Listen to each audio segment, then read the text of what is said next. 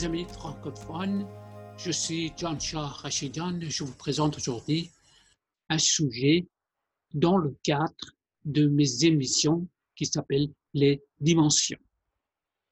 Le sujet que je vais vous présenter aujourd'hui est un sujet assez important pour le peuple iranien. Il s'agit toute résistance est légitime. Lorsqu'un peuple est opprimé par une force d'occupation ou par un régime totalitaire, tous les moyens sont légitimes pour sa, pour sa libération. S'il n'aboutit pas à sa liberté par les moyens de non-violence, alors la lutte armée devient dans le contexte de lutte défense et sera politiquement, légalement et moralement justifié. Le droit pour chaque citoyen de se préserver par tous les moyens possibles est un droit fondamental. Cela est aussi le droit du peuple iranien qui souffre sous le joug du régime islamique et veut se libérer de son calvaire comme cela a été le droit des pays européens qui ont été occupés par l'armée allemande pendant la Deuxième Guerre mondiale, et aussi le cas des pays colonisés pendant la colonisation. L'autodéfense est un droit légitime contre le top du pacifisme. À mon avis, le pacifisme absolu me semble une paralysie face à un régime apocalyptique qui est le régime de Molda en Iran. Les Iraniens ont le droit de se préparer contre un danger qui est permanent. Et ce danger-là est l'existence du régime islamique en Iran. La résistance la résistance, à l'oppression est un droit fondamental qui, est évoqué aussi dans la Déclaration universelle des droits de l'homme. Dans, dans, le cas de euh, révolte contre la tyrannie euh, et l'oppression, lorsque tous les moyens juridiques et politiques sont épuisés. La guerre armée est quand même imposée par le régime oppressif, les régimes qui sont totalitaires ou bien qui sont une force d'occupation étrangère. Ce qui était le cas, par exemple, de la résistance en France pendant la Deuxième Guerre mondiale, qui était tout à fait légitime. La guerre armée est quand même imposé par les régimes agressifs, le régime ou bien qui, qui occupe un pays, le régime totalitaire qui tout leur propre peuple. Et dans ce cas, l'autodéfense devient une légitimité universelle. Une opposition tronquée de ce droit naturel universel, loin de se renforcer, s'affaiblit contre un régime djihadiste, un régime qui tout ses opposants pour la cause d'Allah. Pour briser le joug des mollahs, il convient d'identifier la bête noire ou bien l'idéologie de l'islamisme qui est basée sur djihad fi sabilillah, c'est-à-dire tuer, tuer et être tué pour la cause d'Allah. Alors, dans ce cas, un pacifiste anéantit la pensée libératrice du peuple, du peuple opprimé. La tradition pacifiste orientée par Martin Luther King et Gandhi est une option idéale, mais devant les djihadistes, n'est jamais, ne s'est jamais euh, abouti à la libération dans le monde islamisé depuis que l'islam existe, sauf une seule fois par l'Espagne après dix siècles de la domination de l'islam sur ce pays.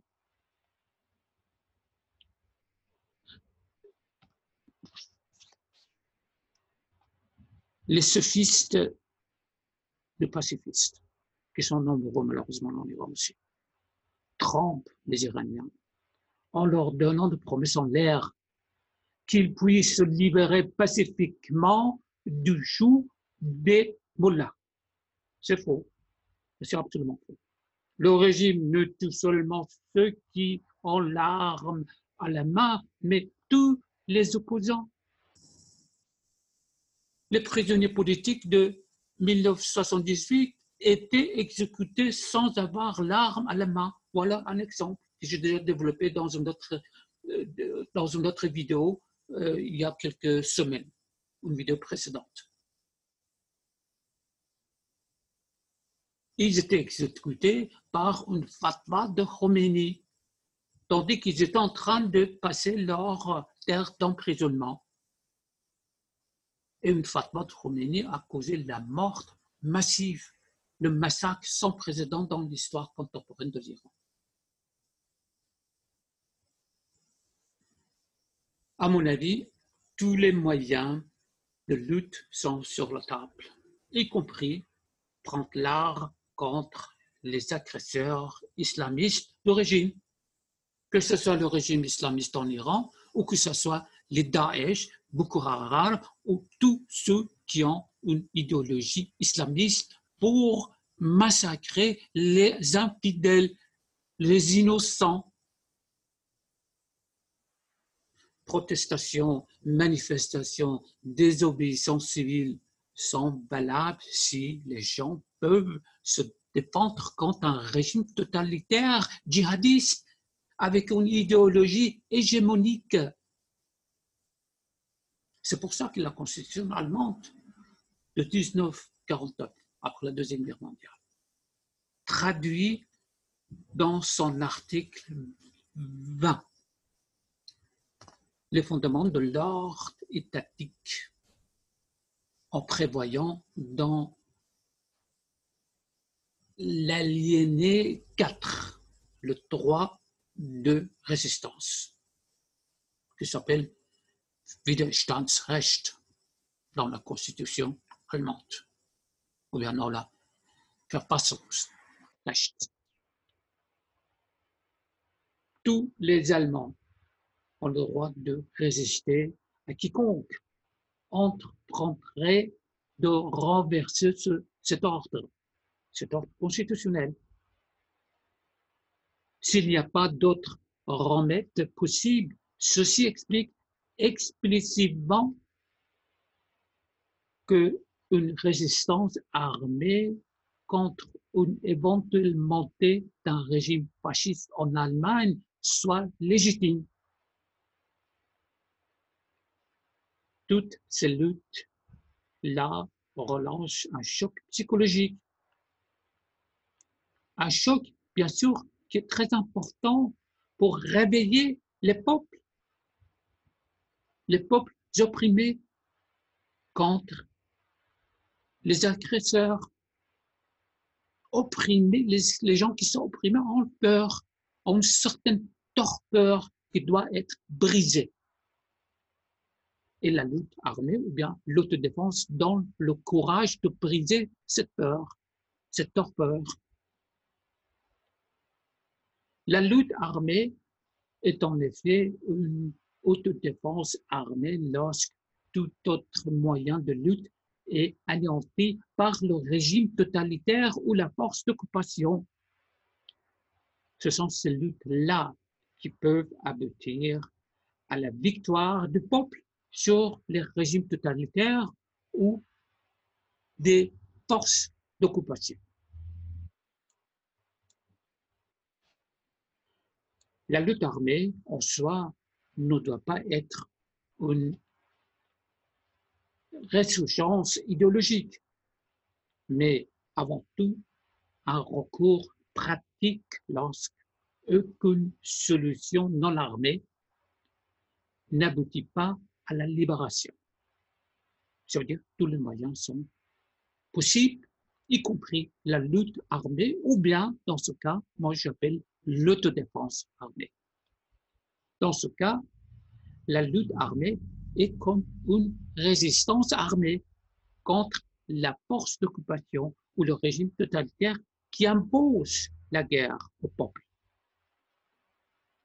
Alors, pour acquérir la libération et l'indépendance, le peuple peut ainsi se défendre, ce qui n'était le cas en Iran avec, ce qui était déjà le cas en Iran avec deux organisations armées qui s'appelaient Fedaïn marxistes et Mujahideen musulmanes.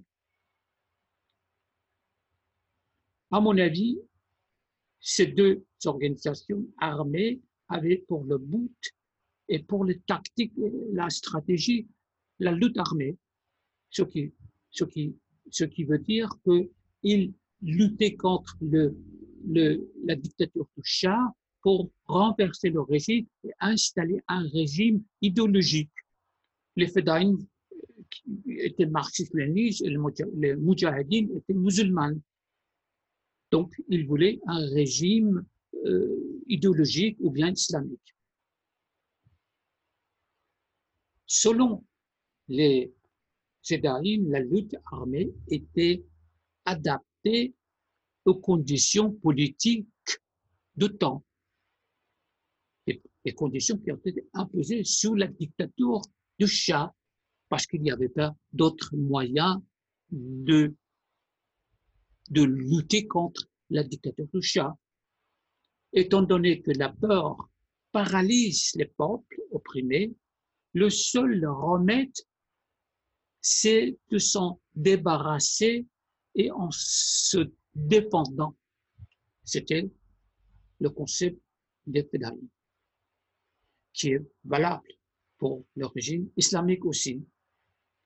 La lutte armée était donc pour briser la passivité ou bien l'attentisme qui était le résultat d'années d'inaction par le Front National à l'époque ou bien par euh, le Parti Tudé qui était pro-soviétique.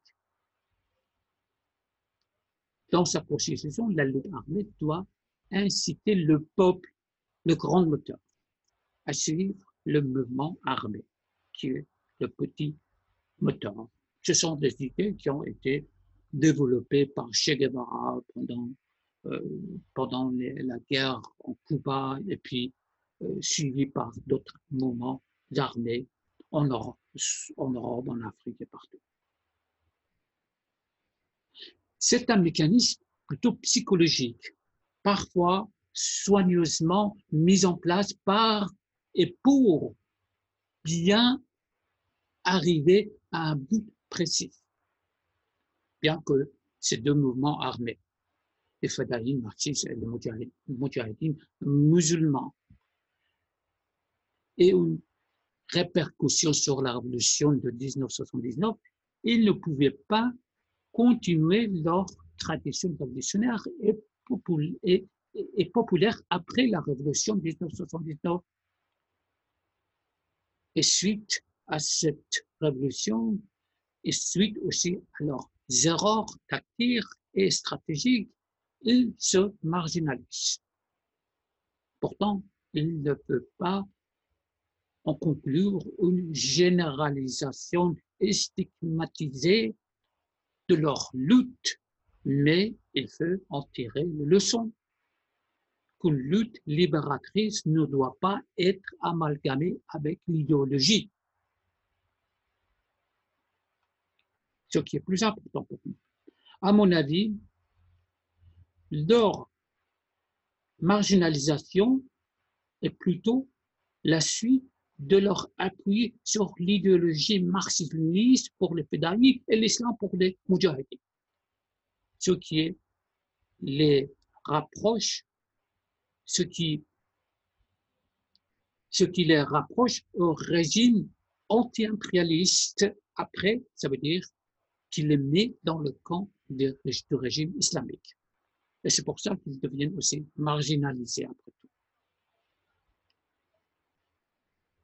Alors, ce sont les leçons à tirer par l'opposition iranienne, surtout de la classe moyenne et travailleuse qui veut la fin de ce régime. Surtout une société qui devient plus en plus consciente. D'une manière générale, l'idéologie, quelle que soit marxiste, nationaliste, islamique, quoi d'autre, peut toujours dérailler en lutte libératrice. Ce qui était le cas après, par exemple, en Algérie, en Cuba, en Vietnam.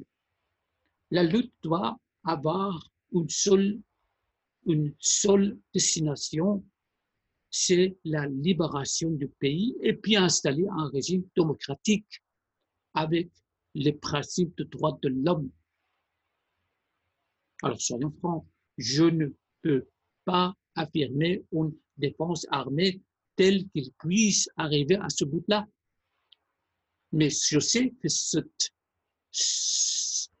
cette euh, armée est parmi d'autres moyens et aussi légitime. Et je ne veux pas mettre aussi toutes les options euh, de manière sur, euh, sur sur lesquels, par exemple, quelle stratégie, quelle tactique militaire sera possible. Ce n'est pas mon départ, ce n'est pas mon cas.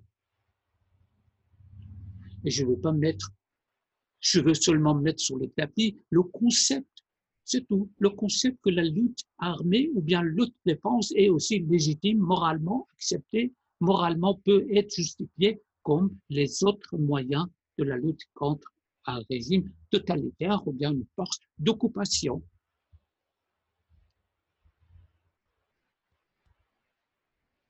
Alors, en gros, dès maintenant, les conclusions tirées de l'expérience révolutionnaire dans l'histoire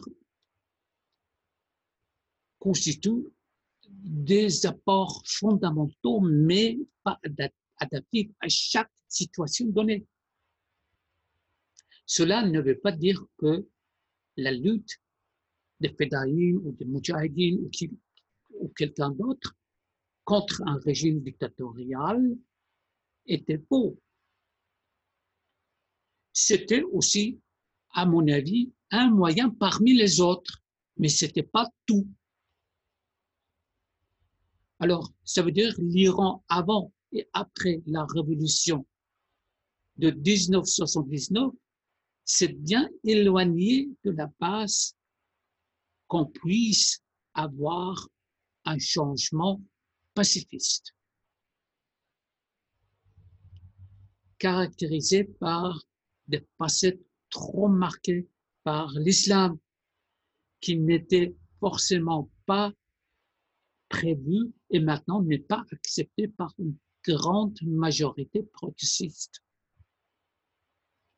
À mon avis, l'action armée doit présenter un aspect indépendant de l'idéologie, mais uniquement libératrice.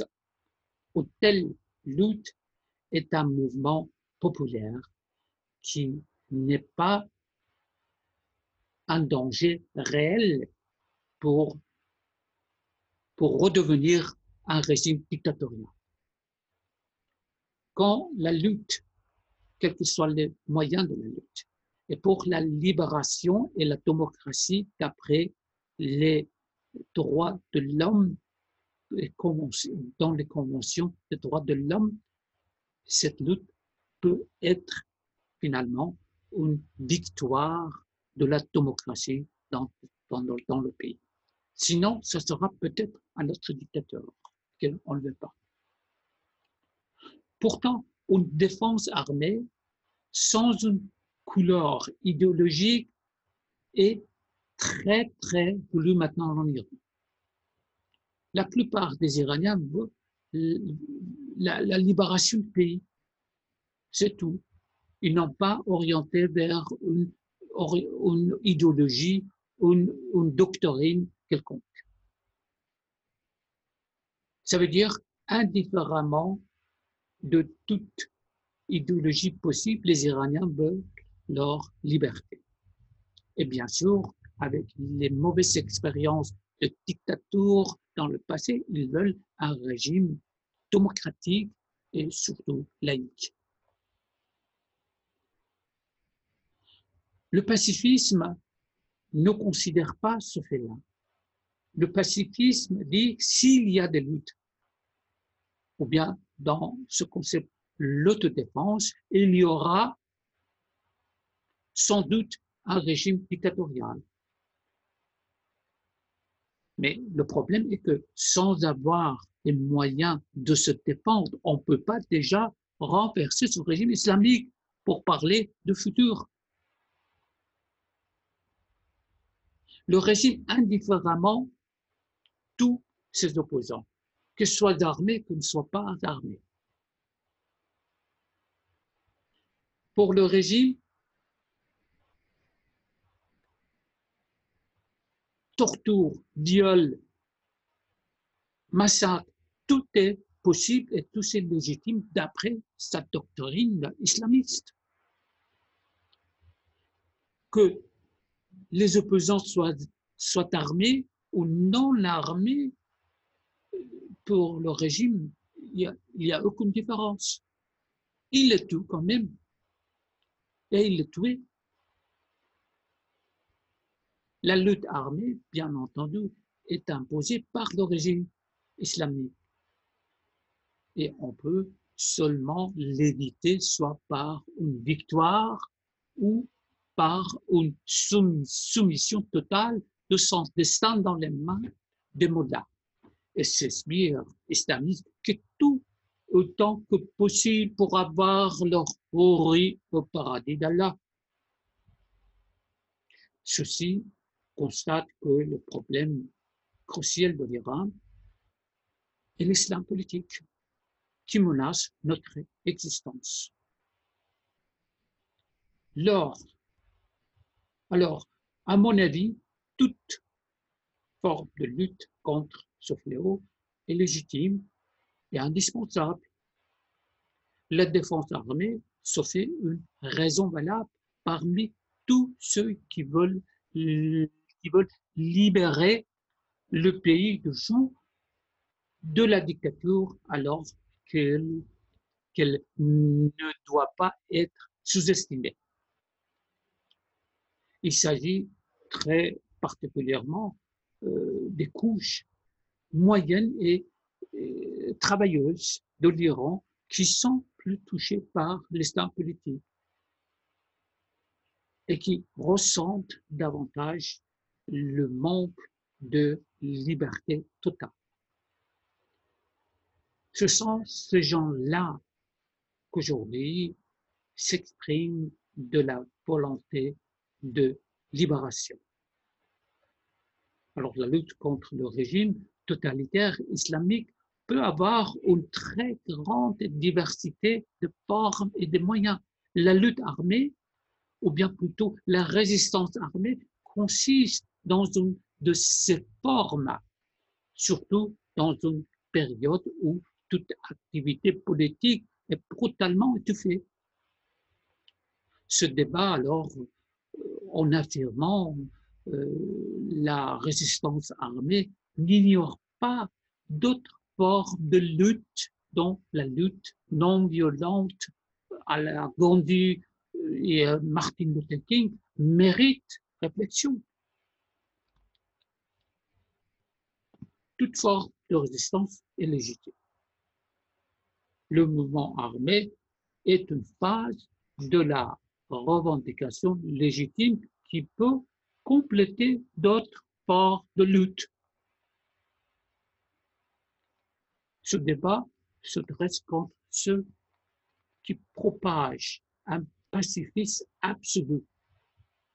Et à mon avis, un tel pacifisme est une forme dégénéré et affaibli du peuple iranien contre le régime meurtrier des mollahs. Un régime criminel corrompu. Un tel pacifisme absolu remplace le courage par la peur et la présence politique par leur retraite privée. Il évite les protestations de masse et, et la désobéissance civile pour ne pas aliéner le droit de l'autodéfense. Il remplace l'agitation révolutionnaire par une passivité et fragmente les foules en individus, en individus vulnérables. Il abandonne les roues pour la maison et dessert aussi l'espace réel des villes pour le cyber, cyberespace. En deux mots, apporter de l'eau au moulin des moulins. On s'avère des expériences acquises par les deux mouvements armés, Fedaïm et Mujahideen en Iran. Et parfois, on considère que la faillite de ce mouvement, c'est une raison pour laquelle il ne peut pas prendre l'arme à main. D'ailleurs, j'insiste que, que dire que il n'y avait pas vraiment une faillite totale de ce mouvement. Ces deux mouvements ont inspiré aussi la révolution de 1979 contre la dictature du. Mais ils se sont marginalisés parce que ils étaient plutôt idéologiques. Leur lutte n'était pas une lutte libératrice, mais plutôt idéologique. Et qu'aujourd'hui, l'idéologie n'est pas acceptée par une grande majorité des Iraniens. Les Iraniens veulent la libération de leur pays.